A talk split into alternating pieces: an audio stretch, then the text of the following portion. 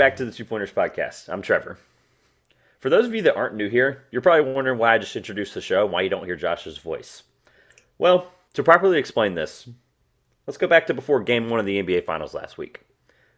Legendary broadcaster Mike Breen gets placed in COVID protocols, and the ABC Finals crew is in a pinch with Mark Jackson, wondering who's his right hand man going to be to call the game. Well, lo and behold, they call in Mark Jones, famous Canadian basketball announcer, and in a moment's notice, he's calling game one of the finals. Well, in this scenario, Josh kind of, sort of, is in COVID protocols, um, does not have his voice. And I guess in this case, I'm Mark Jackson. And joining me as Mark Jones today is none other than our longest tenured guest and now the co host of the 1009 podcast, Grayson Hill. Grayson, how are you? It's uh, good to be back sooner than expected, but uh, happy to pitch in and uh, sub in for Josh for a week. Yeah, Josh should be honored I called him Mike Breen just now because I've that's... previously been referred to by some listeners as Max Kellerman, and I'm still to this day trying to figure out if that's a compliment or an insult. So, um, Mike Breen, Mark Jackson, Max Kellerman, we've got all the famous names here. Uh, Grayson Hill, too. Trevor Everett, whatever, doesn't matter. We are here to talk game one. Unfortunately for Josh, we're here to talk game one and game two of the finals. We'll kind of go game one, game two because of the way the show is structured. Grayson I had apparently had a, some similar approaches to this where I took a bunch of detailed notes of game one because I think it's really important to understand the way the series looks moving forward with game one. Uh, yep. I'm going to try to be Reader's Digest on some of the quarters I saw, but uh, and then game two is going to be a lot more of just the storyline, understanding how the series might have shifted, and then uh, we'll go with a couple of questions I've got for both of us uh, as well, and then we'll play a little fun game because unfortunately for those realizing now, uh, we're not doing trivia. The finale is next week, and uh, like you said a little early, he'll be back next week to do trivia, both Josh and Grayson. So uh, this will be a lot of fun. So game one, I'm just going to ask up front. Like I don't have any questions for game one. All of my questions are based on once we're done breaking down what we saw. Uh, okay. So really, just first reactions to game one, since I know that was a couple. I mean, it feels like I think it was a week ago now, or getting close to it on Thursday. But uh, first reactions to game one, just what you saw, what you feel like. Right. Uh, so I mean, honestly, it felt like in that third quarter, right before we saw the big pivot in the game, I was like, were we all just this wrong about this Golden State team and this Boston team? I had uh, Boston in six prior to the series, understanding that a split in Golden State the first two games was essentially a necessity. And um, watching that game early, especially the first quarter, uh, Steph was six threes. Um, it just felt like it was, you know, the pre KD era almost. Just the splash brothers out there, nothing you can do about it. Everything goes in. And obviously the game turned later, but at first I was watching with a Celtics fan too, actually, and he was distraught to put it simply uh, at the start by Steph, and just feeling like it was inevitable that this game got out of hand and stayed out of hand. But um, as we saw, it didn't. Forty to sixteen, Boston in the fourth was really the story of the whole game. I think. Going back to Boston's previous series, there were a lot of quarters that changed games and it got out of hand in that manner. And uh, for Boston, they were down 12 going into the fourth, so they needed a huge run and they got it not from guys you'd expect. Uh, Al Horford and Derek White joined up with uh, Jaylen Brown to carry that team down the stretch and uh, steal one in Golden State to open the series. So, a couple things before I piggyback on the point about some guys that stepped up huge. Quarter one was very. I, it was so eye opening because it's the it's the quarter I took the most notes on, believe it or not, because I think it was really just I think gut reaction of what was happening. But there was multiple times where, and, and Tatum, obviously, I'll get this out of the way. Like we all know, the first three shots he took, like two of them were like right off the right rim, barely hit the rim. The first one was an air ball. So you could tell there was some finals nerves. I think that really does Absolutely. game one on the yeah. road. I know it's not Oracle anymore. I don't care. Uh, from what I've heard, it's it's just as electric, maybe minus five percent. With that being said, there was multiple times, and they only did this in the first quarter, and it kind of almost infuriated me watching it. I'm not a fan of either team for those that are new, not new here, but multiple times they would get a Steph switch where he was guarding Tatum on an attack. The Celtics would, and it, it, that was the only time the entire game they did it was the first quarter. Why they didn't from then on, I don't know. And even without the Steph, like you mentioned the Steph thing, I'm not going to digress on six threes finals record in the first quarter, whatever. Right, tied Michael Jordan's game record a couple years ago. Right, just yeah, only Steph can do that, honestly. Right there was I don't feel like he was even the most impactful thing in that quarter. That's the crazy thing.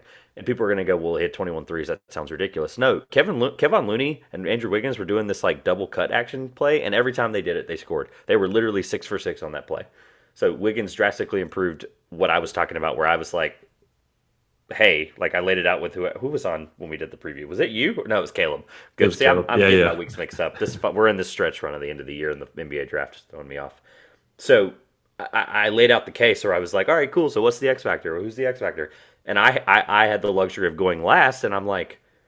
God, shoot me if I had said this six years ago, but like Andrew Wiggins was like the clear, obvious favorite for that, and in quarter one, it I very felt, I felt okay with that so far. No, I would Like, agree. Yeah, I mean, he showed up big. and, and after that, it was just like making shots. It wasn't like okay, cool, he's making shots here and there. It was just he would do the right thing when he needed to. He really isn't making mistakes this series, which I thought was impressive. Right. You mentioned the point about guys showing up big. I want to throw this out here because I was going to wait till we review both games, but I'm going to bring this up now so that we can show the difference in the two games even more heavily. So I have a stat here for you. You mentioned Horford and you mentioned White and Brown, right? Those Yes. were the three. Yep. That was a So- trio. So the best scoring three for the Celtics in Game One, I actually have them. It's it's take out Brown and insert uh, Derek White. Or, I'm sorry, Marcus Smart. So Right. Horford, Smart, and White in Game One were had 65 points combined, 65 percent from the field. Rule of threes, 65 percent from three in Game One. Why that's important? We're like, well, obviously we're talking about how well they were. We know that, right? They had a great game. I was going to save this for after game two, but in game two, they had 16 points, 26% from the field, and 29% from three. Right. That was literally the definition of night and day, both from scoring and other contributions. I think ideally you find those three in the middle of those two extremes, but obviously when you get them all hot like that, they did steal a game. But then, yeah, they didn't replicate that in any form or fashion uh, in game two. I'll save my thoughts on the on the night and day part of it for when we get to the questions because I think there's a testament to just how the finals games sometimes happen. I, I think I'm just I'm just more so trying to really understand why I won't go too far into game two because I have a couple more thoughts on game game one was there was just a lack of I'm not I don't want to call it effort because like second spectrum and, and synergy and all those things they track actually track effort and the Warriors effort from game one to game two was a, like a 44% swing something stupid I don't believe in the effort stat I believe in the distance ran that that kind of tells you the more easy to consume stat I guess but Yeah, he's being active out there. My other takeaway, and this was game whole, obviously, but really I noticed in the second quarter was was Tatum's passing. Tatum's passing was unbelievable. I'm sure you probably had that same takeaway, but even more so, he had he, he just there was multiple plays in the second quarter where it was just like these stupid, like ridiculous wraparound guys drive kick to Daniel Theis, by the way, hitting threes in the corner. Shot clock late, you know, passes to White. Like I called them uh, shot clock grenades a few weeks ago. I was like, somebody for the Celtics is going to have to be the shot clock grenade guy. Apparently, it's Derek White because every single time in game one he got a shot clock grenade, he just he just made it. That's perfect. really That's a perfect name for it. You find that guy open with two seconds up in the shot clock, and they put it up. And uh, in game one, at least, they went in a lot. Well, and normally it's it's normally like a quote superstar that's supposed to be that guy, and it's Right. like the Celtics are like, no, hold my beer, it's Derek White. Like, Yeah. like I just I don't understand. This series is confusing from that standpoint because Tatum was was their primary playmaker. Um, I pulled up the stat. I don't know why I didn't have it pulled up in my notes, but Jayson Tatum created or assisted on 38 points with his passes in Game One of the NBA Finals from Synergy. Right. And he had Um, 13 assists and 12 points. And if you'd ask the Boston fan if they steal a game with that stat line from him, they'd probably say no.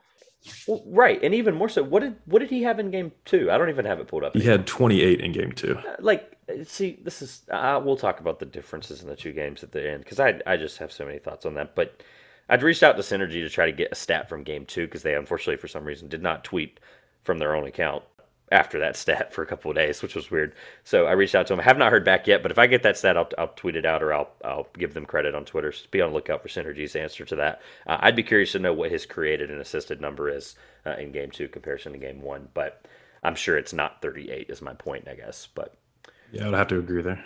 I'm only halfway through like the first and second. I'm only through the first and second quarter of my notes there. The other thing I really took away from at least the first half, I didn't really pay attention to this in the second half, was I thought I did at least. This just shows you how quickly you can like kind of change your opinion and learn from things. Is at first I thought I liked the Wiggins matchup on Jaylen Brown, and then Jaylen Brown opened up game one with an ungodly you know start. So I don't know. Long term, obviously we saw Draymond get switched onto him, and then it was just a game over from basically quarter one. I I don't know. Yeah. They I think the plan in game two worked much better. We'll get to Jaylen game two, but I think that uh, over the course of the game, especially, that plan seemed to have more effect on him offensively.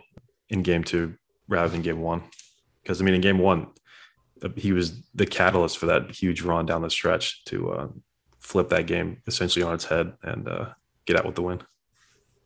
So I don't have a ton more because obviously, basically, we, we all saw it was a huge swing, and this is obviously going out way after game one. We're just trying to catch up on this, but anything else from the second half of that game? Because I think there was a couple glaring things. Obviously, this the Warriors obviously made that run and made it an attainable game, and it felt like if Steph, Steph had hit that three from 15 to make it 18 in the third, I think it was over at that point.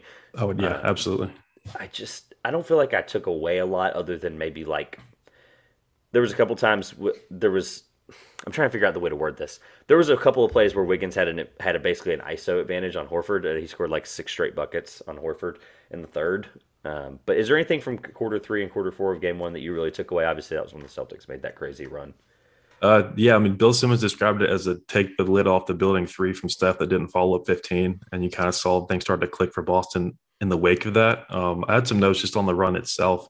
The Celtics on seven possessions across three minutes put up 20 points hit five threes. Only shot they missed was a Looney block. In the fourth as a whole, we said Boston had 40 points. 27 of those 40 were from that trio I mentioned earlier in Brown, White, and Horford, uh, 10 from Brown himself. So, you know, you think it's got to be Tatum, it's got to be big.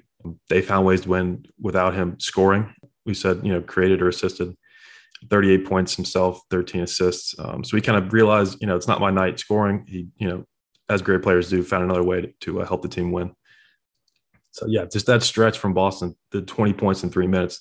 If you had asked me what team does that in this series in that building, I would have said Golden State immediately. And that, well, I don't think I would have thought about it for a second. Um, but it was very interesting to see a Warriors type run happen against them in their own building, especially in a game that's pivotal, uh, opening the finals.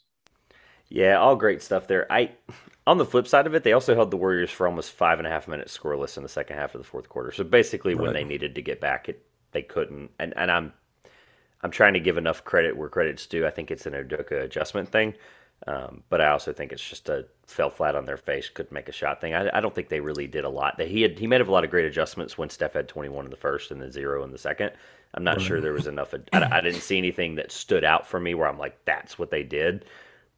I just I, I can't believe I'm saying this, but I think the difference in the fourth quarter, especially, was, and they didn't have Smart in there. I don't think Smart's fully healthy. I'm not like aggregating anything. I don't know anything. I just, I just don't think Smart's like fully there, and I think that's pretty obvious. But yeah, he didn't take, he didn't take dumb shots. Like he just didn't take no, dumb really shots didn't. in the fourth quarter of game one. Now game two is a little bit different story, but he made great passes when they needed him to play make, and that's I mean, game one really pretty much went exactly how we thought it was. If, like you said, they were going to split the series, I think there was no chance they were winning a game two, regardless of outcome of game one. I just don't think the Warriors are going to lose game twos at home like that in the finals. It was going to have to. Right.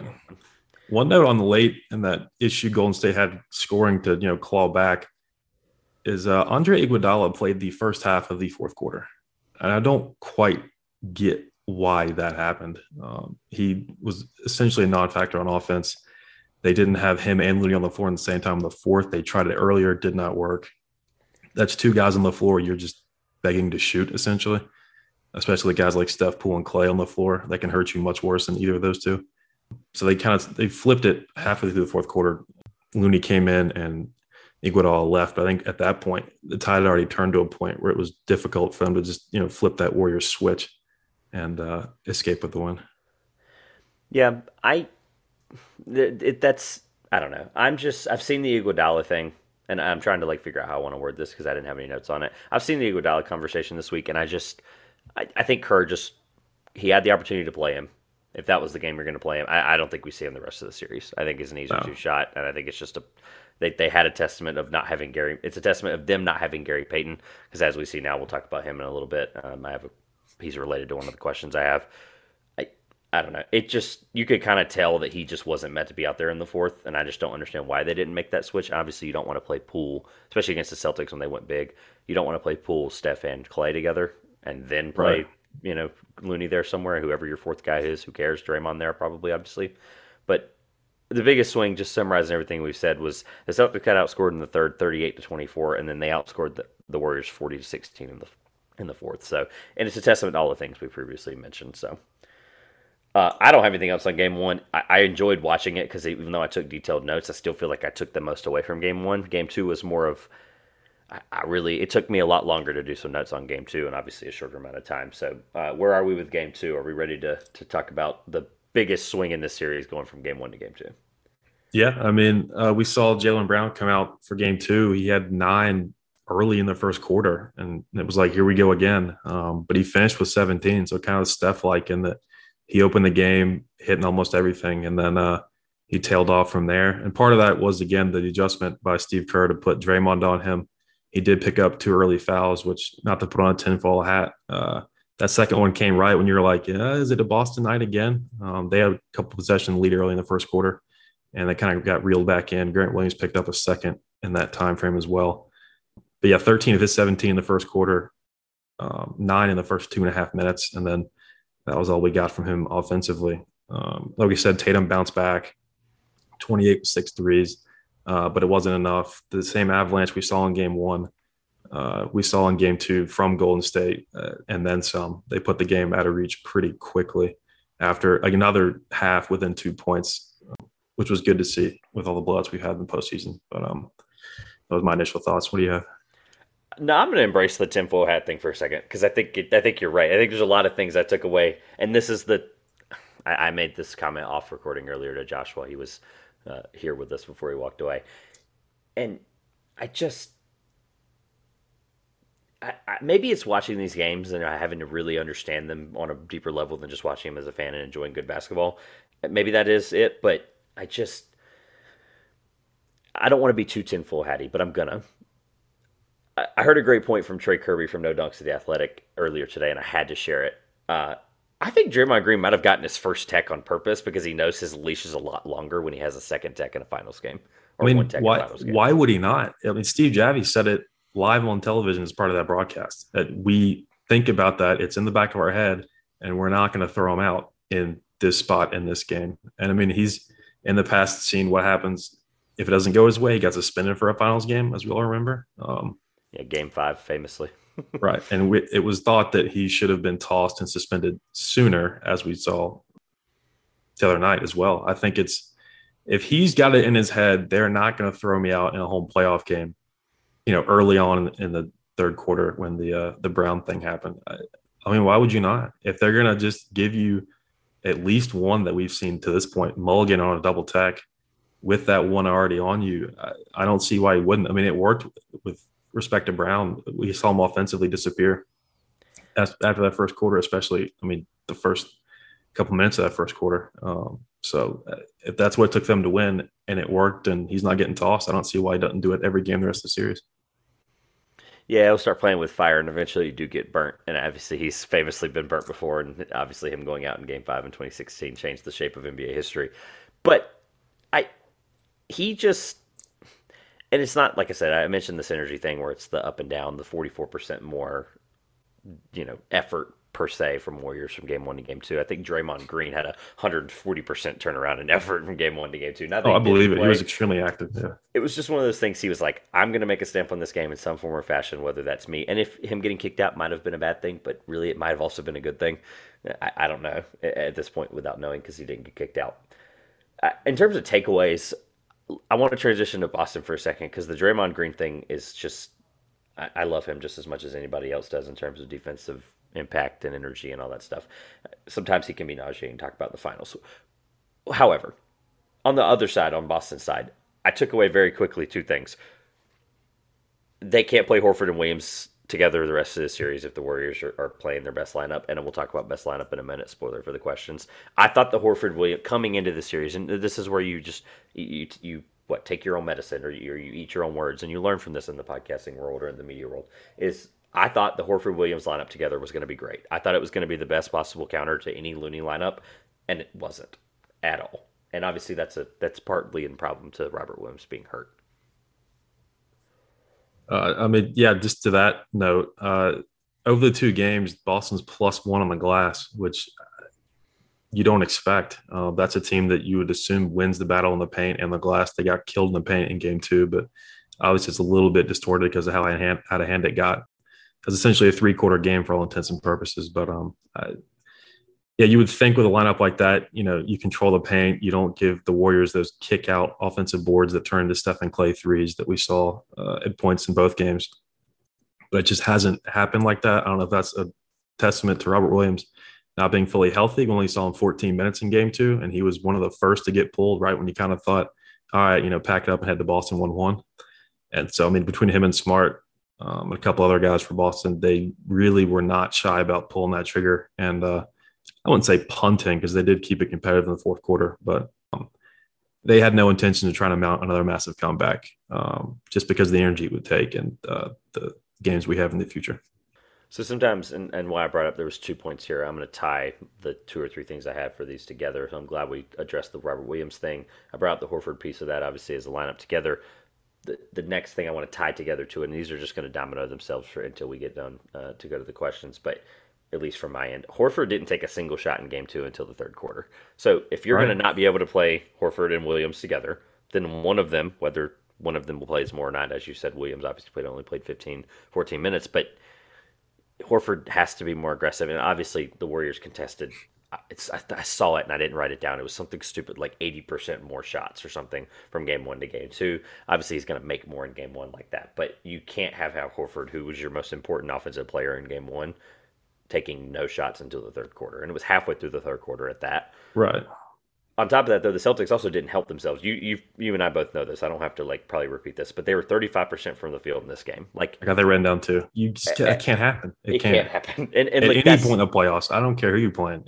You get in that best sixteen teams in the league, you're not winning on the road shooting thirty five percent. It just doesn't happen.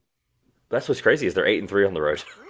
just yeah, they're one off the record. Yeah, and that yeah. was Golden State's first home playoff loss. They were looking at potentially running the table at home uh, with the postseason, which is nuts. And it they're five and four in Boston, so I really am I'm I'm gonna have to I'm gonna have to just lose sleep the next day or two trying to figure out my thoughts on Game Three before it even happens. But they were also on pace. Not just, just to finish the point on the 35 percent thing. I'm glad we both had that down. But at one point they were on pace to shoot the worst two point percentage. They shot 25 percent from twos. Uh, through I think most of the fourth, they end up finishing with like 29%. They were 3% off finishing the worst two point percentage in playoff history, not just finals history. So it's just, look, uh, it, not to spoil my questions, but it's just a testament to game one and game two. Like it, it's right. it's just the difference in and guys don't make shots, guys don't defend shots. Or in this case, the Warriors defending shots really, really well. The Celtics aren't making them because the Warriors didn't have a stout offensive game. They only scored one more point or one less point than they did in game one, and they won by well, what twenty almost. So yeah, the part that I kind of summarize, and, and if you have anything else before I move on, stop me. But where I want to kind of come together with game one and game two is understanding that the, the uh, glaringly the Warriors won the third quarter, seventy three to thirty eight. They're a third quarter team. We've known that since Steph was basically Steph since he won his first MVP. I guess the question that's not really a question I have written down is like what can what has to change in the third quarter because the Celtics can't win this series if the third quarter keeps going like this. They really can't. No, I, I, hate to not. say that might seem drastic, but I don't think that's drastic. So oh, I, I, don't think so either. No, you can't lose. I mean, we saw in the Miami series they get outplayed for quarters, and you know they play three good quarters and lose one bad, and they would get blown out. Um, and Golden State's better than Miami, so if you want to play with fire like that, I don't see it working out at all. Whether it's in Boston and Golden State, either place. Um, I'd have written down 19 turnovers. They lost the points in the paint by 16. Um, I, neither one of those things can happen against a Golden State team, uh, just because of you know their lack of size. You take advantage of that. And if you're giving them extra possessions, odds are they're gonna score points off of them, and it's hard enough to beat them when you do take care of the ball, as we saw in Game One. Um, I don't know how many turnovers they had in Game One, but it wasn't 19. I don't believe. Um, but just uh, things you can't do in games against this team happened, and they kind of snowballed um, just real quick, when the wheels fell off, kind of like I mentioned in game one, um, there was a Tatum three to cut it to six with about four and a half minutes left in the third. And you kind of got that here we go feeling again. Uh, Golden State scored the next 11. And that kind of, you know, uh, it was like, all right, eh, never mind. It was Golden State by 17. Tatum split four free throws, and then Golden State got the last six of the third quarter, and they were up 23 headed to the fourth. My last note was drive home safely. It's my last note for game two because at that point it was like uh, 12 points is one thing 23 points after 12 points is another thing it's just not going to happen and we saw the white flag from boston pretty early in that fourth quarter yeah and look it's it's a testament I hate saying it's a testament because a lot of things is how I'm tying this together, is how I'm wording that. But it's to my point I made a few weeks ago about when you're playing Golden State and you're down or you're up by eight, you're actually up by three or whatever that formula. Like I said, I feel so bad I can't remember who, who and I couldn't find the tweet. I tried to, maybe it got pulled down, but there was a formula. Long story short, if, if you're not if you've never heard it before, not you, but listeners in general, is if you're actually there's a formula that someone made and it was really good. I just how I remembered it was basically if you're down by or up by 12 on Golden State, you're actually only up by five because of the way it swings and how many points per possession they scored in games this year. And it was specifically based right. on this year, but in general, that's just the history of them. That this third quarter is is is a sign of that, right? I'm going to go ahead and ask this question because this is a poor question of mine, but I just want to make sure I'm understanding the series maybe a little bit. But better, uh-huh. but this is the this is the only crappy quote quote unquote crappy question. I actually wrote down two of them as we were talking because I'm going to learn things, but there's only there's, there's two big ones that I want to go over, and then okay. two more that'll tie together. So the, the one that I can't grasp my head around is, and I'm trying to think of other finals, maybe comparing these to them, but is this just one of those those series where each game's going to be relatively good for most of the game and have each game's going to have a different feel, or is this just or is there some other way I need to be looking at this? Because I really, my takeaway, and I want to see, and this is why I think this question will take long, as you may agree with me. I think it's just going to be one of those series where each game has a different storyline. Each game has a different. It's not just this glaring like, okay, that's Golden State and that's what they're doing and that's what's happening. Each game has something different where I'm having to really think. Is that like, am I wrong to think that? Yeah, I mean, I think in general that's going to hold true. I mean, we saw in game one it could be anybody on any given night, and Al Horford putting up almost 30. Um, you know, guys like derek White, um, Jordan Poole off the bench, respectively, for both teams, can you know it could be their podium game that night. And with how good these two teams are, it's probably going to be enough to push that team over the edge and get the W that night.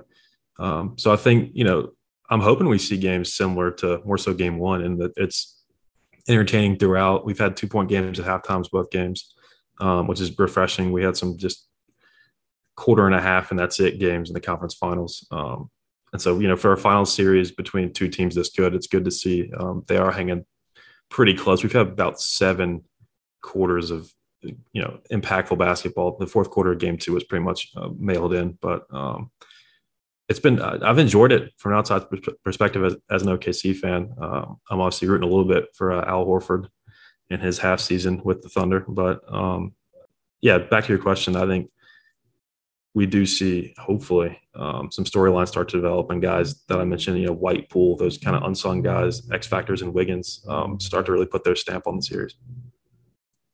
All right, so I'm actually going to add a question. These questions won't take long, I promise. I'm going to add a question. So I forgot that you told me this before we recorded.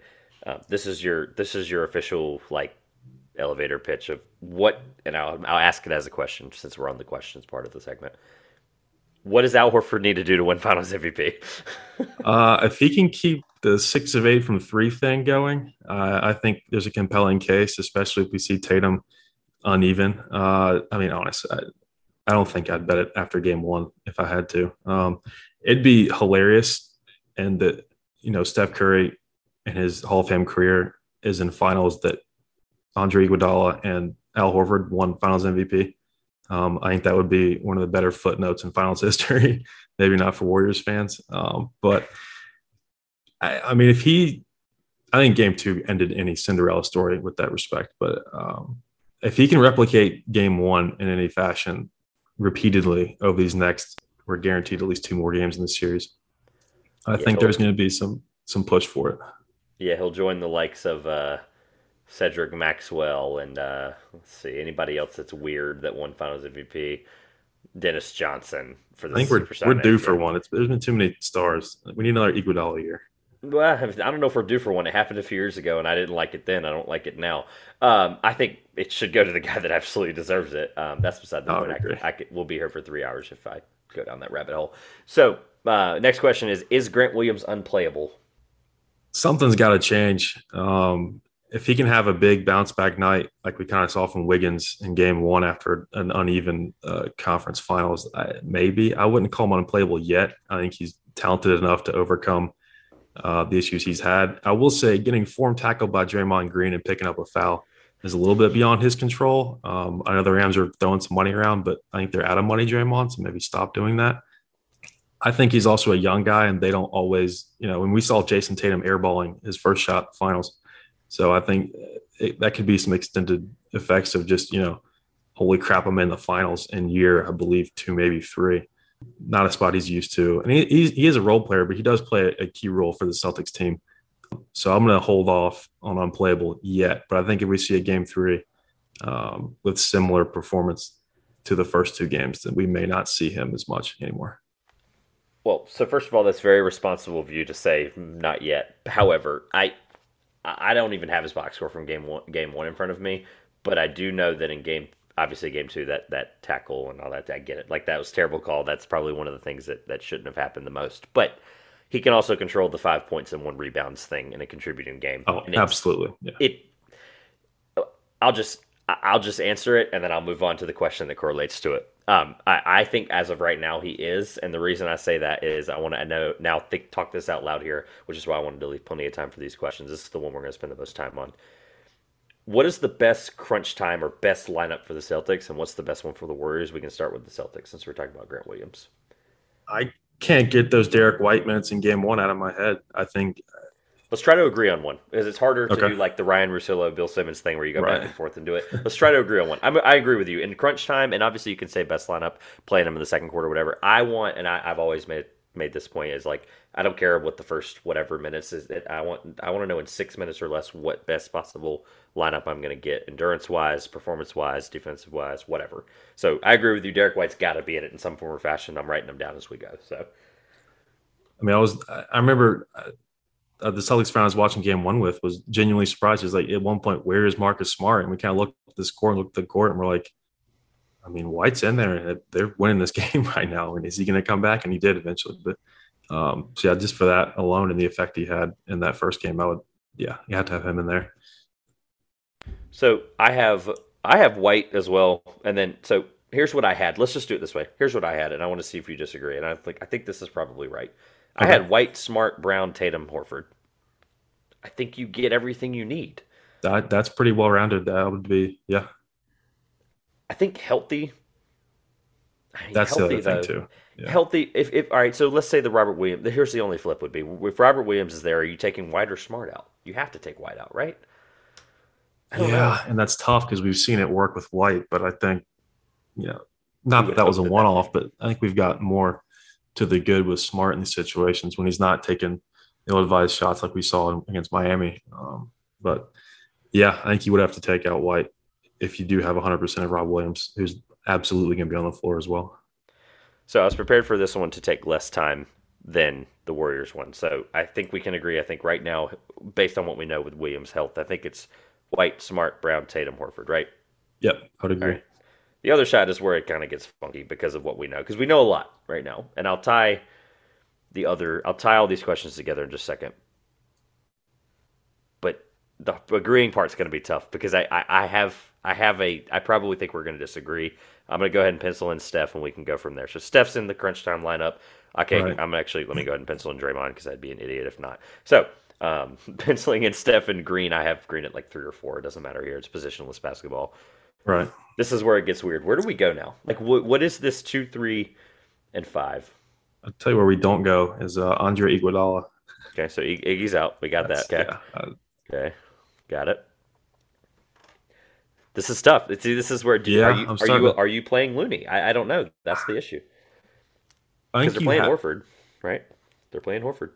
I think you have to just with respect to that Steph or Klay three kicks off the glass. He gets it, turns, kicks, and it, you know they get that second chance, pop three. Which, by the way, they did a ton in game one. Like that oh, happened absolutely. a ton in game one, and, and and when it almost mattered the most, and it was yeah, it was very nauseating to watch. If I'm if I'm a Celtics fan. Yeah, no, I mean that's I think for that effect alone, you're given you know the best shooter of all time and his uh, his companion out at the three point line just extra shots so I think that's especially in a closing lineup, you, you want as many, you want to just milk the clock and get as many shots as you can. Um, and they're going to take quality shots out there most of the time as well. So I think just for that alone, and it's demoralizing too. If you give up a board to the only guy with, you know, that size in Golden State, he turns around, there's Steph wide open or even contested. That sometimes it doesn't even matter. You have a hand in his face, it's going to go in. Um, so I think just fueling that as much as you can, you have to have Looney in there. This is where I struggle because we, we I think we were going to agree. I think Looney. Some people are going to have Green at the at the small ball five, and then they play a, a heavy switch line. I just here's where I struggle. So we got the Looney. I, I agree. I think Looney has to be in there in crunch time. I don't I don't think that's a debate, and it shouldn't be. I'm going to throw a couple things out there that you may not know. So Porter's on a minutes restriction. I didn't know that until yesterday. I didn't either. That's news to So, me. so Porter's on a minutes restriction. So we're going to assume that Otto Porter's not in there, even though you he might He's been should pretty effective. Yeah. In six minutes, it, it- do you save him? Like, do you do you risk him getting cold for three and a half quarters, and then you play him? At this, I just I just Yeah, can't. I I, don't- just no, can't. no. Right. So I'm going to rule out Porter. Okay. The other the other X factor or the other X factor in this scenario that I'm trying to figure out is Gary Payton. Yeah, I, that three he hit in game two was basically like the thing that kind of woke him up. Defensively, he's unbelievable, obviously, and then I I don't know if his elbow's fully healthy. I think I'm struggling to figure that out. So. How do we finish this lineup? Is was how I was going to word that. It's like knowing the Porter thing and knowing that Gary Payton might not be ready. I think he might be like 85, 90%, enough to play in a finals game and, and use adrenaline to get him through it. I would take ninety percent of him if I'm honest, just because of the defense alone. I mean, you know, he's not the first, second, probably even third option on offense in any given set. Um, but I think defensively alone, I think he's shown enough. I think it's tough to gauge his health because we haven't seen him in so long. I mean, he missed in excess of a month, but I think uh, just effort alone, the execution he's capable of. Uh, if we get ninety percent of him, I would want him out there just for defense. Honestly, So then, process of elimination, it's, it's Klay, right? Yeah, I can't. I mean, it's hard to imagine any Warriors lineup in any you know pivotal situation without him. I think you know it's been a rough go of it. Uh, he had a let, yeah, four nineteen shooting in game two, chipped in eleven points. Not himself. He's shown flashes of it, and I think you have to put him in there and hope that those flashes pop up in that time frame, that last six minutes. And that's that. That's why I wanted to do this exercise. This whole thing was to understand what best lineup were we seeing. Because by the way, those two lineups, the Celtics played that lineup. The, the Warriors did not. They played Iguodala in game one, and then didn't have to worry about playing anybody really in game two. They didn't play Ca- Payton most of the fourth, as well as Klay. They just left in, even though they were up. And Iggy was actually out in game two with knee inflammation, allegedly. Right. So he, exactly. So they're not. We had to make sure he was not in that equation. So we know the lineups, at least what we think are the lineups. The problem I'm having, and this is how I answer the question that's correlated to it. Can the Warriors win this series if Klay continues to just have these games? Like, can they? Like, is this possible? Are the Celtics going to win the series if Klay continues to play this poorly for the rest of the series? I mean, if the shooting from game two carries over, especially into Boston, I know Boston's been pretty uneven there, as good as they've been on the road. I just don't. I don't think Poole does enough, certainly, to you know offset that loss of explosiveness, the threes, everything else. I would struggle to have them win the series, especially knowing Boston now has home court, which again, that's been hit or miss for them. But you know, TD Garden's going to be very prepared for these Warriors uh, come tomorrow night. So um, I think Klay is going to have to have a Klay game, and it may very well be Game Six, which I have per- personal experience with, unfortunately. Um, but they may be in a closeout by Game Six. It would be a necessity, not a luxury at that point. And so I think he's obviously earned enough over his career to have as many minutes as he wants. Um, you know, he may alter some rotations if he's warming up, or maybe not, but he's going to have to figure it out because I think we've seen some pretty good quarters from Steph. I'd say five, you know, Steph quarters to put it like that. Um, game one, he struggled after that first quarter, but I mean, 21 in the first, you can have a little bit of uh, cooling off. But I, I, I would struggle, especially the Warriors. I'd be more concerned as a Warriors fan, just what's it going to take to get him going? Because I, I agree with you. If Klay's putting up 11 points a night, I don't see them winning the series. Yeah. So, and the whole point I wanted to ask it was, was I almost wanted to take him out of the lineup, but then I went, well, who the heck are we putting in there? Like, I, if Right. That was, we I know- struggled with that too. if we know the Porter thing, if we know the Iggy thing, if we know the like, it, at that point you have Yeah. to play him, right? And So Porter's been great. I, I mean, he was knocking down key threes in game one. I don't have his box score in game two I had in front of me, but I do remember a couple times he was hitting shots as well, um, which that's not over six minute stretches. That was the big point with this exercise. And, the, you know, that closing lineup where you these are the five guys and we're rolling with it and we need this game. I think you still have to put Klay in that lineup, even what we've seen through two games. it just it just showed the glaring gap that ultimately the Warrior this isn't a, the same deep Warriors team we've seen in the past. Because even when they had like KD, they had like Shaun Livingston and they had Iggy and they had guys I'm forgetting right this moment, but you know what I'm talking about. Whatever. Right. Yeah. There. Yeah. There were shooters on the bench to be had. The other point with that is the Klay shooting thing. Like I agree. I, I brought it up because I thought that I, I just don't know if they could win the series if he shoots. Let's just say he averages 11 the rest of the series. Like that's what he's averaging right now, pretty much. My problem is is is the he, he did a great job when they switched. It was a testament to Draymond playing better defense on Brown. Like I said earlier, they put Draymond on Brown, and then Klay's job was to follow around.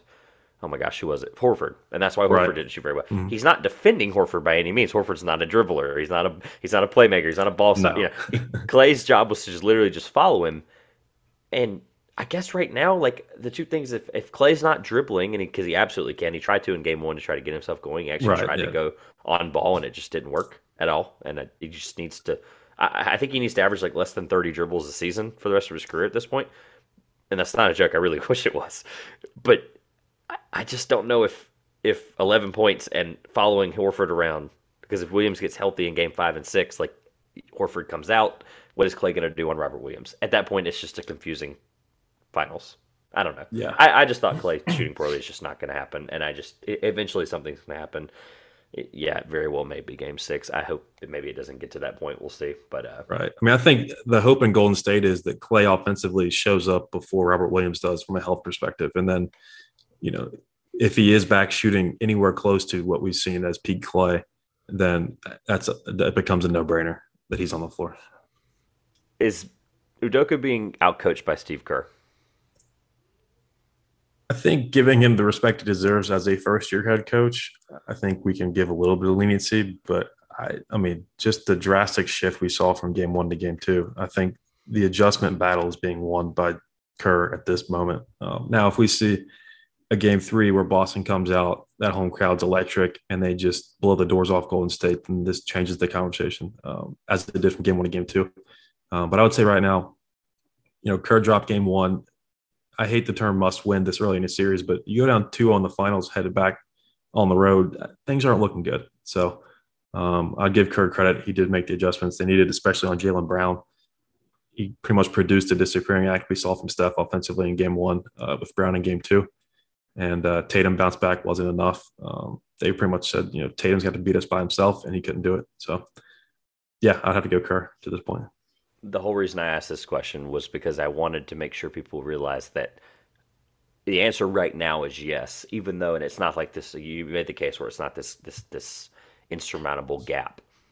However, Udoka all year has been really good with adjustments. Like that has been for a first year coach. That's something with a team you've never played with before. A team, by the way, that had a losing record through December 26th this year. Like all the things were going wrong. If you, you if someone had told you on December 27th the Celtics would be one one in the finals, like nobody would like I would have put a right. They were a 500 team at Christmas time, and then they win the Golden State and still game one in the finals just months later. So that, I would have yeah. put a I would have put a million dollars on Boston to make the finals if someone had told me that on December 27th with confidence.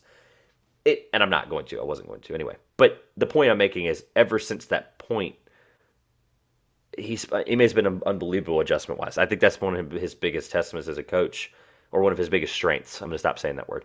One of his biggest strengths as a head coach, and I, he's just going to have this unbelievable future. He's doing exactly what I thought Willie Green was going to be able to do in, in New Orleans. And this is not to get down the rabbit hole, but what I, my point was, and the reason I ask these questions is part of the reason I ask questions that I think are good is if they're points I have to make, and I want to find a way to see if I'm feel right about them or wrong about them.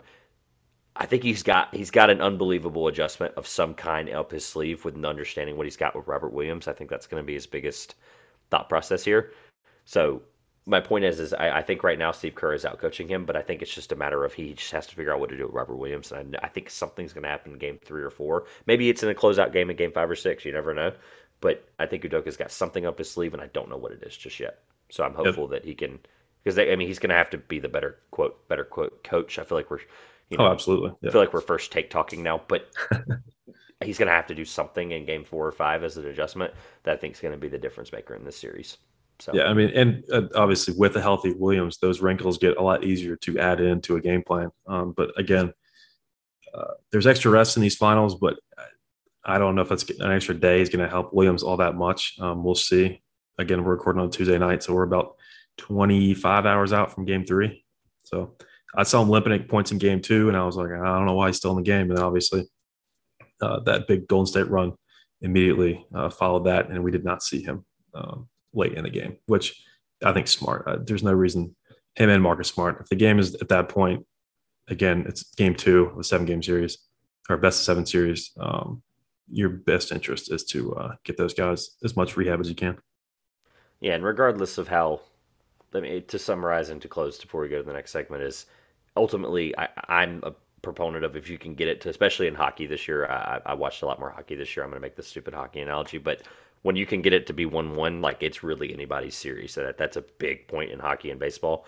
But in basketball, I, I don't necessarily believe it as much because game one and game two, depending on how they went, I, I can kind of be like, well, it's obviously this guy's series right now. But really, I, I think this is just wide open, and, and that's just not a bold take. It's just the fact that that's how big of a difference there was between game one and game two. So yeah, it's anybody's series to say the least. We're gonna work on uh, now a game that I've been wanting to do maybe this off season a little bit. I know this game has kind of died down a little bit, uh, but we're gonna go and since unfortunately I'm just gonna spoil this for for those that aren't new here who absolutely love this segment. Unfortunately, you'll see in the title by now you also realize as soon as I started talking at the beginning of the episode that Josh is not here. So you're probably thinking, well, the trivia finale is sometime in the next couple of weeks. You're, you, you guys are probably confused on when the heck that is. Um, it's going to be next week. So, like I said earlier, I think I might have said this. I don't remember if it was before or after we started, but Grayson will be back immediately following this next week to do the trivia finale that he's had all year to prepare. Uh, no pressure, but it's kind of hard to do trivia without Josh. So, yeah, that's pretty uh, important. I feel like it wouldn't be as fun to sit here and just like me throw a trivia question at you as if it was Josh, and it just it just it just didn't make sense. So um, neither of us have played NBA Poeltl today. There's no way for you guys to verify that that is true. Uh, for what it's worth, Josh got it in four and did not tell us anything right before we started before he walked away. So uh, with that being said, instead of going and quizzing each other on it, we're going to try to figure this out as fast as humanly possible in hopes that this will suffice the download uh, discrepancy with trivia being gone. Totally kidding. Please, please, please, if you've made it this far, uh, subscribe. Guess number one, we kind of actually talked about this before, and it's helped me. The last couple of weeks, I have done PJ Washington with all the funny stuff with Charlotte, and the memes on Twitter. I'm not going to digress. We're not going to talk about it. You can go look it up yourselves. But PJ Washington's been an unbelievable guess, and you guys can steal this. I got it on two, three days in a row last week because I guessed PJ Washington. Talking it out loud, I'm going to go ahead and type in PJ Washington, and him, him and I are going to do the same thing before we react to that, the reason I do that is because the Southeast, for some reason in the East, has like went on this stretch where it was just picked unbelievable, an unbelievable amount. The Southeast and, and the uh, Atlantic were for a while just unbelievably picked in the East. Um, regardless, you get a division. It's kind of a guess anyway. So f- he's a forward who's six seven. So he's a short forward. So you know based on the height, if it says a yellow forward, he's either going to be forward center, and based on the height, you can figure it out, right? Just talking this out loud for a second. And then age, he's a little older than people realize because he came out of college, I believe, as like a sophomore or a junior, uh, but he's 23. And then his number is kind of, I say kind of in the middle. 25 is a little high for the NBA, but you can at least kind of figure out from there to go down or go up, right? So um, now I'll go ahead and let you uh, react to what we just saw. But uh, we just guessed PJ Washington on guess number one. We're also recording this on Tuesday, June 7th, so you'll know the result by the time you hear this. How'd we do?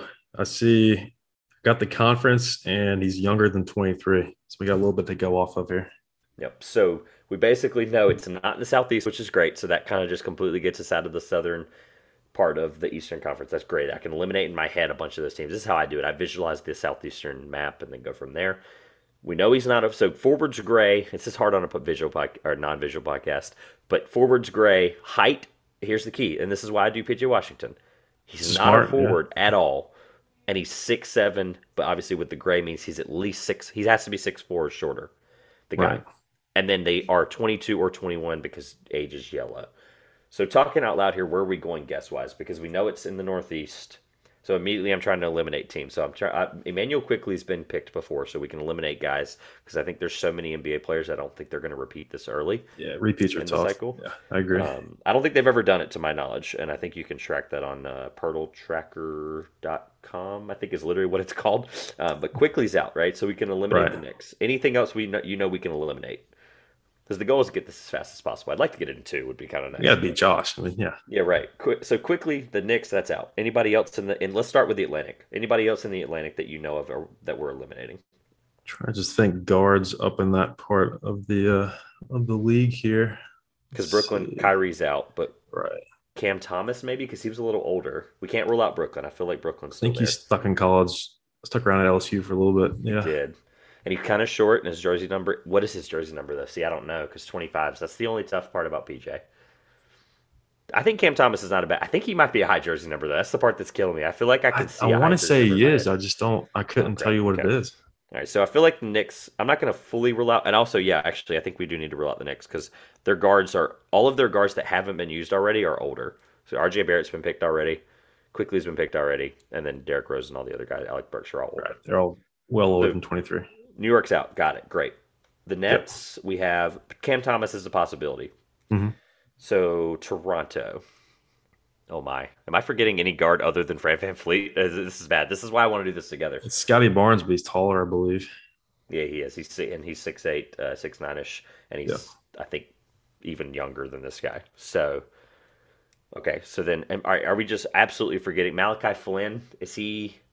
Oh I'd be- gosh, I think he's older. He's got to be. I think Let's just he's 24 at least. Yeah. So Toronto, let's tentatively rule out because I think that's probably right. Um. Oh gosh, I'm forgetting. Oh, the Celtics. We just okay. Uh, this is bad. So, oh, okay. What about like an Aaron Nesmith or a Payton Pritchard? It's got to be one of those, maybe on the Celtics, right? Pritchard potentially. Pritchard. Okay, I'm gonna Yeah, write. he's these number zero, I believe. Okay, so that's low. What about Nesmith? I think his number's pretty low too. Is he? I'm trying to think when he got drafted. I He might be. a freshman. I know he was. Yeah, he might be older than shooter. 23, which would rule him out. Okay, so it could be Pritchard, could be Nesmith on the Celtics. Got it. Okay. And then lastly, you have the Sixers. At this point, they've got to run out of Sixers because I feel like that. I- I've never looked this up, but I assume the Sixers have been picked the most, other than the Suns. Yeah, I think Maxey has to have been done by now. He has. I'm pretty sure it's been him. I think he has. I think it's been Thybulle. I think it's been Right. Shake Milton has been picked. It's been Yeah. They've had a bunch of dudes. I think they had Millsap when they still had him. I mean, Korkmaz potentially. I think Korkmaz was picked. Uh, Drummond was. Yeah, at this point, they've run through every single. All right, so Sixers are out. We're not Yeah. gonna unless we're forgetting some random like, you know, who's that guy from the Nets from really early on, David Duke or somebody stupid like that. Yeah, I think we're good. All right, so let's move on to another division. Let's just completely talk this out so we can get this in two or three. So the Nets, it could be Cam Thomas. The Celtics, it could be Pritchard or Nesmith. The Central is actually the division I have to think the hardest about because it's regionally it's hard division. Uh, but we do know it's Detroit, Indiana, Milwaukee, Chicago, Cleveland. Bingo. Yeah, those are five. Who immediately is jumping out to you? Because I'm trying to think like Collin Sexton maybe, but wasn't he a little I- bit older out of Alabama? I, I think he's older. My mind went to Cleveland immediately just because of the young talent they have. I think Okoro would be considered a forward He would. for this. Yeah. So I think he's actually been picked too. Now that I think about it. Okay, so it, uh, can we rule out Cleveland? I don't think we can because they're so young. Because Garland we're forgetting. might be older than 23. I'm trying to remember. No, he was a freshman. I'm pretty sure he was a freshman out of Vanderbilt. He's one and done. Okay. I think he was, yeah, because Vanderbilt doesn't get them often. I remember seeing that. So Garland actually might be a really good guess. Okay. Okay, let's Pencil go. him. Yeah, Garland and for Cleveland. All right, let's go with. I don't think Indiana has a young guard unless it's somebody Well, like really bad that I'm. Halliburton, but I don't know if he's young. I think he's he was he was a sophomore out of Iowa State. So he might put him right at 24. Yeah. Yeah. And what draft class was he? 2018, 2019? Yeah, he would be at 24, I think 25. 19. Yeah. He'd be getting really close. So I he I don't know, man. I hate to rule him out. He's so I just good. don't think he's 22. There's no way he's 22. So that rules him or out. 21 even too. That's the Right, yeah. it could be either one. All right, if you're confident on that, I'm going to mark Tyree. I'm going to mark Indiana out as a whole because every other guard is old. So Brogdon. Brogdon, yeah, sorry, 33 year old Malcolm. No, uh, I actually have no idea how old he is. So uh, Chicago, Dosunmu's been picked already, so we can completely eliminate Dosunmu, and I'm pretty sure Okay. was like a junior when he came out. So Yeah, he stayed at Illinois for a while. I I use out, which I think that makes Chicago out because I'm pretty sure every other card is Lonzo's Yeah. not. Yeah, Lonzo's out. And we're just thinking about the top tier guys. Obviously, if it's a bench player, we're going to get to the division and the team eventually. But I think we can rule out Chicago entirely. Yeah, I think you're right. I also So think we could roll leaves- out Milwaukee. That's where I'm struggling. I I, don't think we- see them. Grayson Allen, maybe. no, he was, He's he was old- a yeah, senior at. Duke. Okay. Yeah, he was a senior at Duke. That's good. Good thought though, because I don't think. trying to think a bit more obscure just in case. Yeah, like maybe there's a point guard that they drafted. Re- no, they didn't draft point guards recently. I don't think they have, Forwards. yeah. It's been like your Jordan Nwora Nworas of the world, I think. Yeah, Uh, okay, Bucks tentatively a no, and then that what's the last? Detroit. This is this is where I thought it was going to get weird because we know it's not Yeah. Cade. Cade's too young. Cade's out. Right. Cory Joseph's been picked before, and he's obviously way too old. He's out. I'm trying to Mhm. eliminate guards in my head. Right. Jerami Grant's a forward. Isaiah Stewart's a forward center. I feel like we're missing a young guy on Detroit. That's why. I uh, yeah, I'm trying to do out. process eliminations down the guys that I'm aware of actively. Um, Detroit point guard or shooting guard that's relatively young, relatively short. Has Cade had a I- backcourt mate at any point that's not old? I don't know. So far, I don't know. Oh goodness. who do they get from Sacramento? He's definitely too old now. Bagley, there's no way. Yeah, I don't. Th- I think Bagley was the only piece in that trade. Right. Um, man. Okay. So realistically, maybe it's not them, but maybe they're kind of. If it's if it's Detroit, then we'll just figure that out based on this next guess. Because Garland, out of the Central, Garland's Right. the only guess. yeah, Cam do we Thomas guess Garland is rule out the. Central? We could. Uh, and that's at that point, you're basically assuming it's Garland in that division, and we either get it in two on Garland, or we know it's the Central, and we have three guesses in the in the Atlantic. Excuse me. That's so do we want to do do we want to do Garland and then just assume the Central we're out on, or do we want to just swing for the fences with either Cam Thomas, Payton Pritchard, or Aaron Nesmith? Because yeah, I think the finals too. It could be Pritchard. I really do think it might be. But no, no, no. Wait. I think he was. I think he was old coming out, wasn't he? I think he was kind of older. I think. Out of Oregon? I I'm think he trying was to a junior. think. I think Oh, wow. Then, yeah. So he'd have been 21, 22. Yeah. That's he was point. He was the draft before Nesmith, wasn't he? Because they went back to Yes. back on guards. Yeah. So then it can't be Pritchard. Pritchard was Yeah, because he'd be too old. Was Pritchard 19 or 18? I think he was 18. Oh, man. What draft was that? Because the Nesmith is what messed me up because Nesmith, Nesmith was supposed to be the best shooter in that draft, and I can always remember that for some reason. I don't. What draft was that, though? Oh, my gosh. I'm so mad at myself. Was Nesmith the Zion draft? I think he was. I want to say he was. So then it can't be Pritchard or it. It could be Nesmith and not Pritchard then. Assuming Pritchard was like a sophomore or junior coming out of Oregon, because why would he have some crazy run with Oregon as a freshman of somebody I've never heard of? I'm pretty sure he was older. Pretty sure he was like Chris Duarte kind of. Oh wait, Oh, yeah. That's, oh, I'm so glad I said that. Okay. Speaking of the devil, Oh no no no, he's 24 25. He was like Cam Johnson's age almost. is he? Okay, all right, good. Crisis averted because we Yeah, look both I'm of us light bulb went off when I said that. Oh gosh, okay. All right, so I I think we have to go Garland based on how I would play this. Garland would get Yeah, completely the center out of the way unless we've completely goofed, and then at that point it's either Cam Thomas or Payton Pritchard or Nesmith. I don't really know. All Right, right, yeah. let's go with Darius Garland, and I hope this is right. Oh no. Oh, that's what I was afraid right. of. That's what I was afraid of too. Okay, so for those that uh, obviously are listening and they can't see this, which is everyone, uh, it is not Cleveland. We got the conference, like you said earlier. We've got the Central Division. As unfortunate Sadly, as this is, yeah. I actually think this was a great guess though because Got the age too. Yeah. we got the age, we got the number below ten without any That's yellow, Yep. and he's. I forgot Garland was really short. that actually wasn't a great guess from. I'm surprised by six one to be honest. but it kind of gives us okay we know they're an average height guard i guess that doesn't really help. the number was really good though recapping east is green central's green guard is green and age is green unfortunately means we know it's a central guard who is Yeah. all right so it would be not six two, not 6'3 here's how i like to figure this out so six seven would not be six six and six five. Right.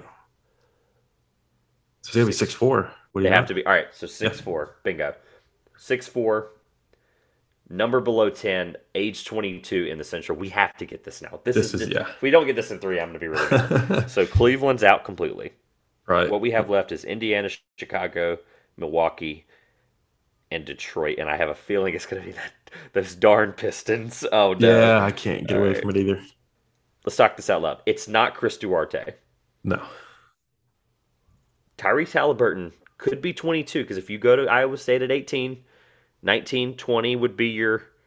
It's got to be Tyrese Halliburton. He's six foot four. Yeah, that's No, the height range is right. What's his number? I think he's like number 10. I think he's somewhere in that number. Is he. 10? See, I'm trying to remember. because he might have changed numbers when he left Sacramento. What was he in Sacramento? I can see the jersey on Twitter in my head of that Kings fan at the finals. I can see it. I can't do. Did he switch though? I don't know, but if we can get his Kings number, we might be able to get this right or wrong, which is where I'm trying.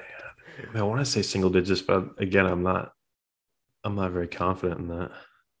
Well, Fox was Fox was three. I'm seeing a single digit number in my head. Maybe it's one, maybe it's eleven, maybe it's one of those. I don't know. Mm. This is fun. This is tough. Okay. Yeah, this is this is good. So I'm glad we did it this way because playing against each other would have been really kind of boring for a podcast.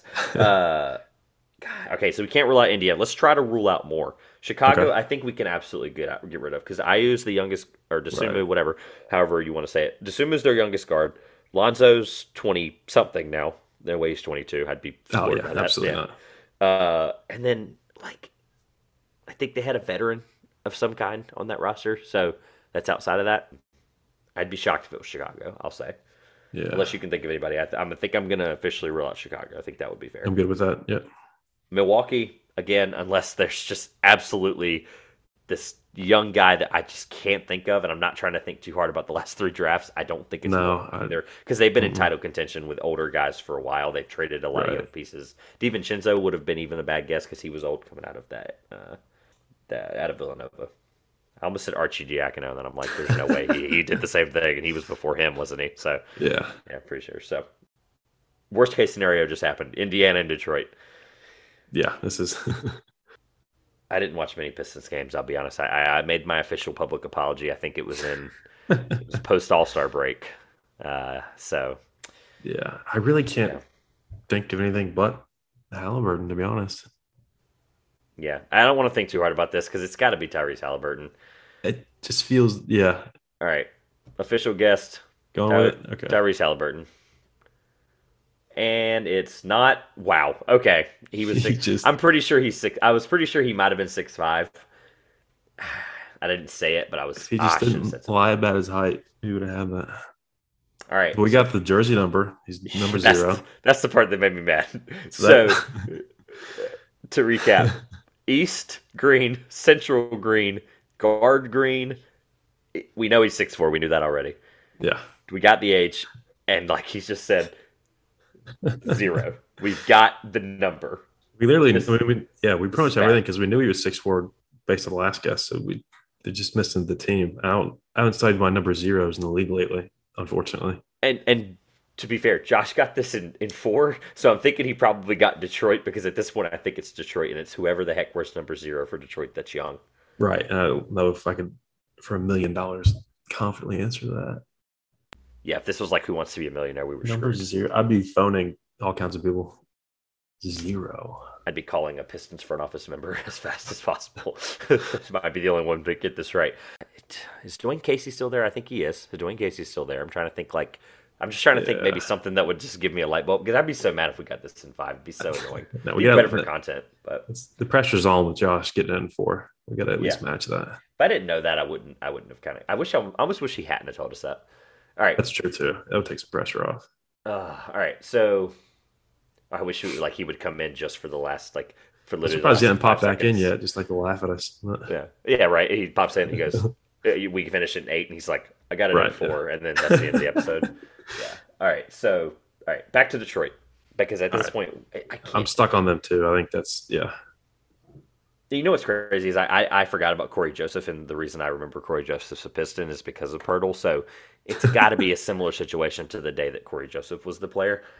I just can't think of who Detroit's players are. I'm really struggling, and we're not it's doing not silhouette. Luka Garza. There's no way he's like. Oh no, it was something. his draft though. Yeah, I think it's his draft. Yeah, but he yeah, was yeah. a high number. I'm pretty sure. There's no yeah, way. He was, yeah, no, no, but he was he was like in the he was like in the uh in the teens of that or in the late teens of the second. Right. Yeah. Yeah. No, he's was, yeah. They had a guard that draft. You're right. It's whoever the guard in that draft was. Not Isaiah Livers. No. Wait, I think it might be Isaiah Livers. I was throwing like I'm trying to think like basketball card wise, like who do I pick? I'm like, oh, that's going to the trash. I, I, keep every rookie guard right now uh, you just never know in this market. I really do. Uh, oh gosh. Okay. I, am gonna write down Isaiah Livers before we forget. First of all. Okay. Because it really might be. Okay. So is he? I don't know what his number is, but I He's a young, No. he's a young short guard for Detroit. We That's just the that. first name that popped in my head. Guard West. Yeah. I'm gonna give it another minute, and if that's the only guess, then that's Okay. what we're have to go with, and that'll tell if that'll tell us the mistake of Detroit or not. So, I guess we'll spend the next 30 seconds, and I'll cut out whatever silence happens. figure out who this could be. Oh, and he is a guard, right? I'm not. Yeah, misremembering this? Okay. No, I think you're right. I think Isaiah Livers is a great pull because I have a couple of his rookie cards, but I, I can assure you today I would not have gotten that out I was loud. trying to pull names from the ether right now and see if we can get one. I used to guess Saddiq Bey for similar reasons for PJ Washington, but I think they sometimes list him at guard, and I think that would have helped us today. That would have been a great first guess. PJ's been good to me. Unfortunately, it wasn't. No, that system that works well. I agree. I mean, if it's the West, though, I, I mean, I got it one time. I, while we're thinking out loud, I got it one time when it was. Uh, I think it. I think it was Paul. I think Chris Paul was it a few weeks ago, or somebody like old in the West or something like that. Yeah. Or Russ maybe one of those older guards in the West. And I guess PJ, and like everything was wrong. It was like West, wrong Oh, division, no. old, yeah. you know, low Uh, number, Shorter. Yeah. shorter. Yeah, and, and I just went. I'm going to meet in the middle somewhere. I'm going to go really old, and I think I got it Right. in two or something. So, you've never gotten it in one before. I feel like you would have told me, right? I'm, I'm just going to digress. No, I, there was a Thunder one I got in two. I'm trying to remember who it was. There's also a Thunder one that took me like seven to get. So it was uh, JRE. I remember. That's exactly yeah. It was Robinson Earl, and I was like, there are it. no more forwards on this team, and of Yeah. course, I missed What's the most crazy- recent addition. It was. Uh, there's a YouTube video out there uh, from KO KOT4Q. If you, uh, for those that have never heard of him, you can look it up. He actually did the same thing on that day, and he. I remember. I remember it hilariously because I got JRE pretty quick. I think I got it in five, but after I watched his video after that day, and it was like every single player was like the same height, same age, same position for. Yeah, you sent me that too. I was I couldn't believe it. Crazy. Yeah. I was. I was wow, pulling like kinda. Moses Brown, Isaiah Roby, everybody could think of. Everybody. Poku, yeah, none of them. Um, okay, so back to possibly Detroit. I think Isaiah Livers might be it. Yeah, I tweeted the uh, day of. I didn't tweet afterwards in replying to that tweet what what the one was I got, but I got the day it was Carmelo Anthony because I just Oh, really? I was just like it's Melo. And I went and put it in, and I just I screamed. I was like, oh my god, it's Melo. Uh, yeah, Oh. I couldn't believe I got that. That's good Still. stuff. I've only gotten the NFL one a couple times because I just I just guess Mac. That one gets me all the time. I, yeah, I just guessed Mac Jones until he until he was there because he was young, young quarterback. I figured it'd happen eventually. So, all right, I think we're gonna have to go with Isaiah Livers, and if not, we're gonna take the sale because at that point we're gonna figure it out okay. All right, Isaiah Livers for guess number four. Unfortunately, oh no. Oh wow. Okay, yeah, that's not great. So they list him as a forward who's six six. That's a choice. Yeah. Okay. Where's twelve, not zero? That doesn't help. It's so we've twenty three, so I wasn't too far off with that. No, it was. I knew that was a good guess. I just I thought Yeah. he was. I thought he was right. Uh, Cleveland, Indiana, Detroit can be eliminated. So now, oh gosh, it's Detroit. It's uh, Indiana and I'm sorry, not Indiana. It's Chicago, Chicago or- and Milwaukee.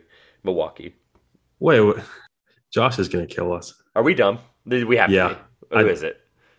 Say it. I think Bulls guard. We missed a young guy. There's got he. There's no way he's 22 though. Oh, I thought you knew it. You sounded so confident. I was like, oh, it's that guy. I Oh, just no. pulled another guard, Coby White. oh my God, it's Coby. There's no way he's 22, Yeah, right? It's Coby. Yeah. You think? Was, I think he was a. so- I think he was a sophomore. I mean, at this point, why not? It's Coby White, and Josh is a Carolina fan. Is it? Oh yeah, it is. Wow. It is. Oh, my oh god. Oh. So we're gonna edit this out. Yeah, and not right. tell him. We're gonna. this will be Oh, our second God. guess. I don't know what. Maybe I was like, there's got to be. I, was, I started thinking about the benches for Milwaukee and Chicago. Well, they drafted him, and then like two years later, they trade for Lonzo Ball, and they just Right, kick him yeah. to the curb because Dosunmu was a better Right. player. I thought was Coby like, White was yeah. going to be a great guard. I had him in that draft. Spoiler, because I didn't post these publicly back then. I had him sixth in that draft. Uh, Yeah, I- I had that it was very high. Far off consensus either. So, I mean, yeah. I was just thinking bench guards, and I was like, it can't be Milwaukee. It's got to be Chicago. And I was just thinking, who's off that bench? And Coby White. And I was like, like 22. But apparently, yeah. So Zero should have gave it away too. We should have thought the Yeah, fact that I- and that shows you. so, honestly, solo, it would have taken me as soon as we got as soon as I guessed like I would have guessed eventually like a Chicago player. I would have guessed Dosunmu, even though I knew he was right. I would have done it out of frustration. Yeah. Yeah. I mean, okay, to recap, Coby White, Chicago Eastern Conference. I'm so mad. I don't even want to read this. Central Division guard who's six foot four, 22 years old, and unfortunately for us, the number zero. So, Guess number. Don't worry about it. yeah, guess number stupid. I'm so mad. All right. Um, while we figure out uh to get Josh back here to close up the show, Uh, no, I'm kidding. Uh, go ahead and get your shameless plug. Uh, you're going to get him two weeks in a row. So just whatever you want Oh, to say yeah. next week, this So- week, whatever. Shameless plug out of the way, and then we'll close it out. Yeah, so my plug debut. Uh, I've actually started a podcast with two of my college roommates of mine, the 1009 podcast. You can find us on Twitter at the 1009, the O being the letter O. Uh, we'll be more active on there in the future. We've been putting some episodes out. It's pretty rough around the edges right now, but we're hoping that as our audience grows, that our uh, our skills with this whole thing will grow as well. And I want to thank Trevor for having me on in relief of Josh, the Poeltl, and hopefully soon Trivia King again. Um, it's been fun. Again, I was expecting to come on next week. Um, I enjoyed draft chat. So the uh, the unexpected spot uh, has been fun as well. So I appreciate you guys having me on again. Yeah, I'm just glad, like Mark Jones, you were uh, taking your dog to the vet. Next thing you know, you're apparently on a flight to uh, Golden State. So, Yep. no, this has been a lot of fun. Uh, once again, uh, as weird as this sounds, I'll see you next week. Yeah. Uh, Same time. This has been the Two Pointers Podcast. Don't forget to follow on uh, Twitter at Two Pointers. Instagram is at Two Pointers Podcast, and then Facebook.com slash the Two Pointers Podcast, as well as that for TikTok. Uh, it's been a lot of fun. This has been the Two Pointers Podcast. I'm Trevor, I'm Grayson, replacing Josh for now. And we suck at Poeltl.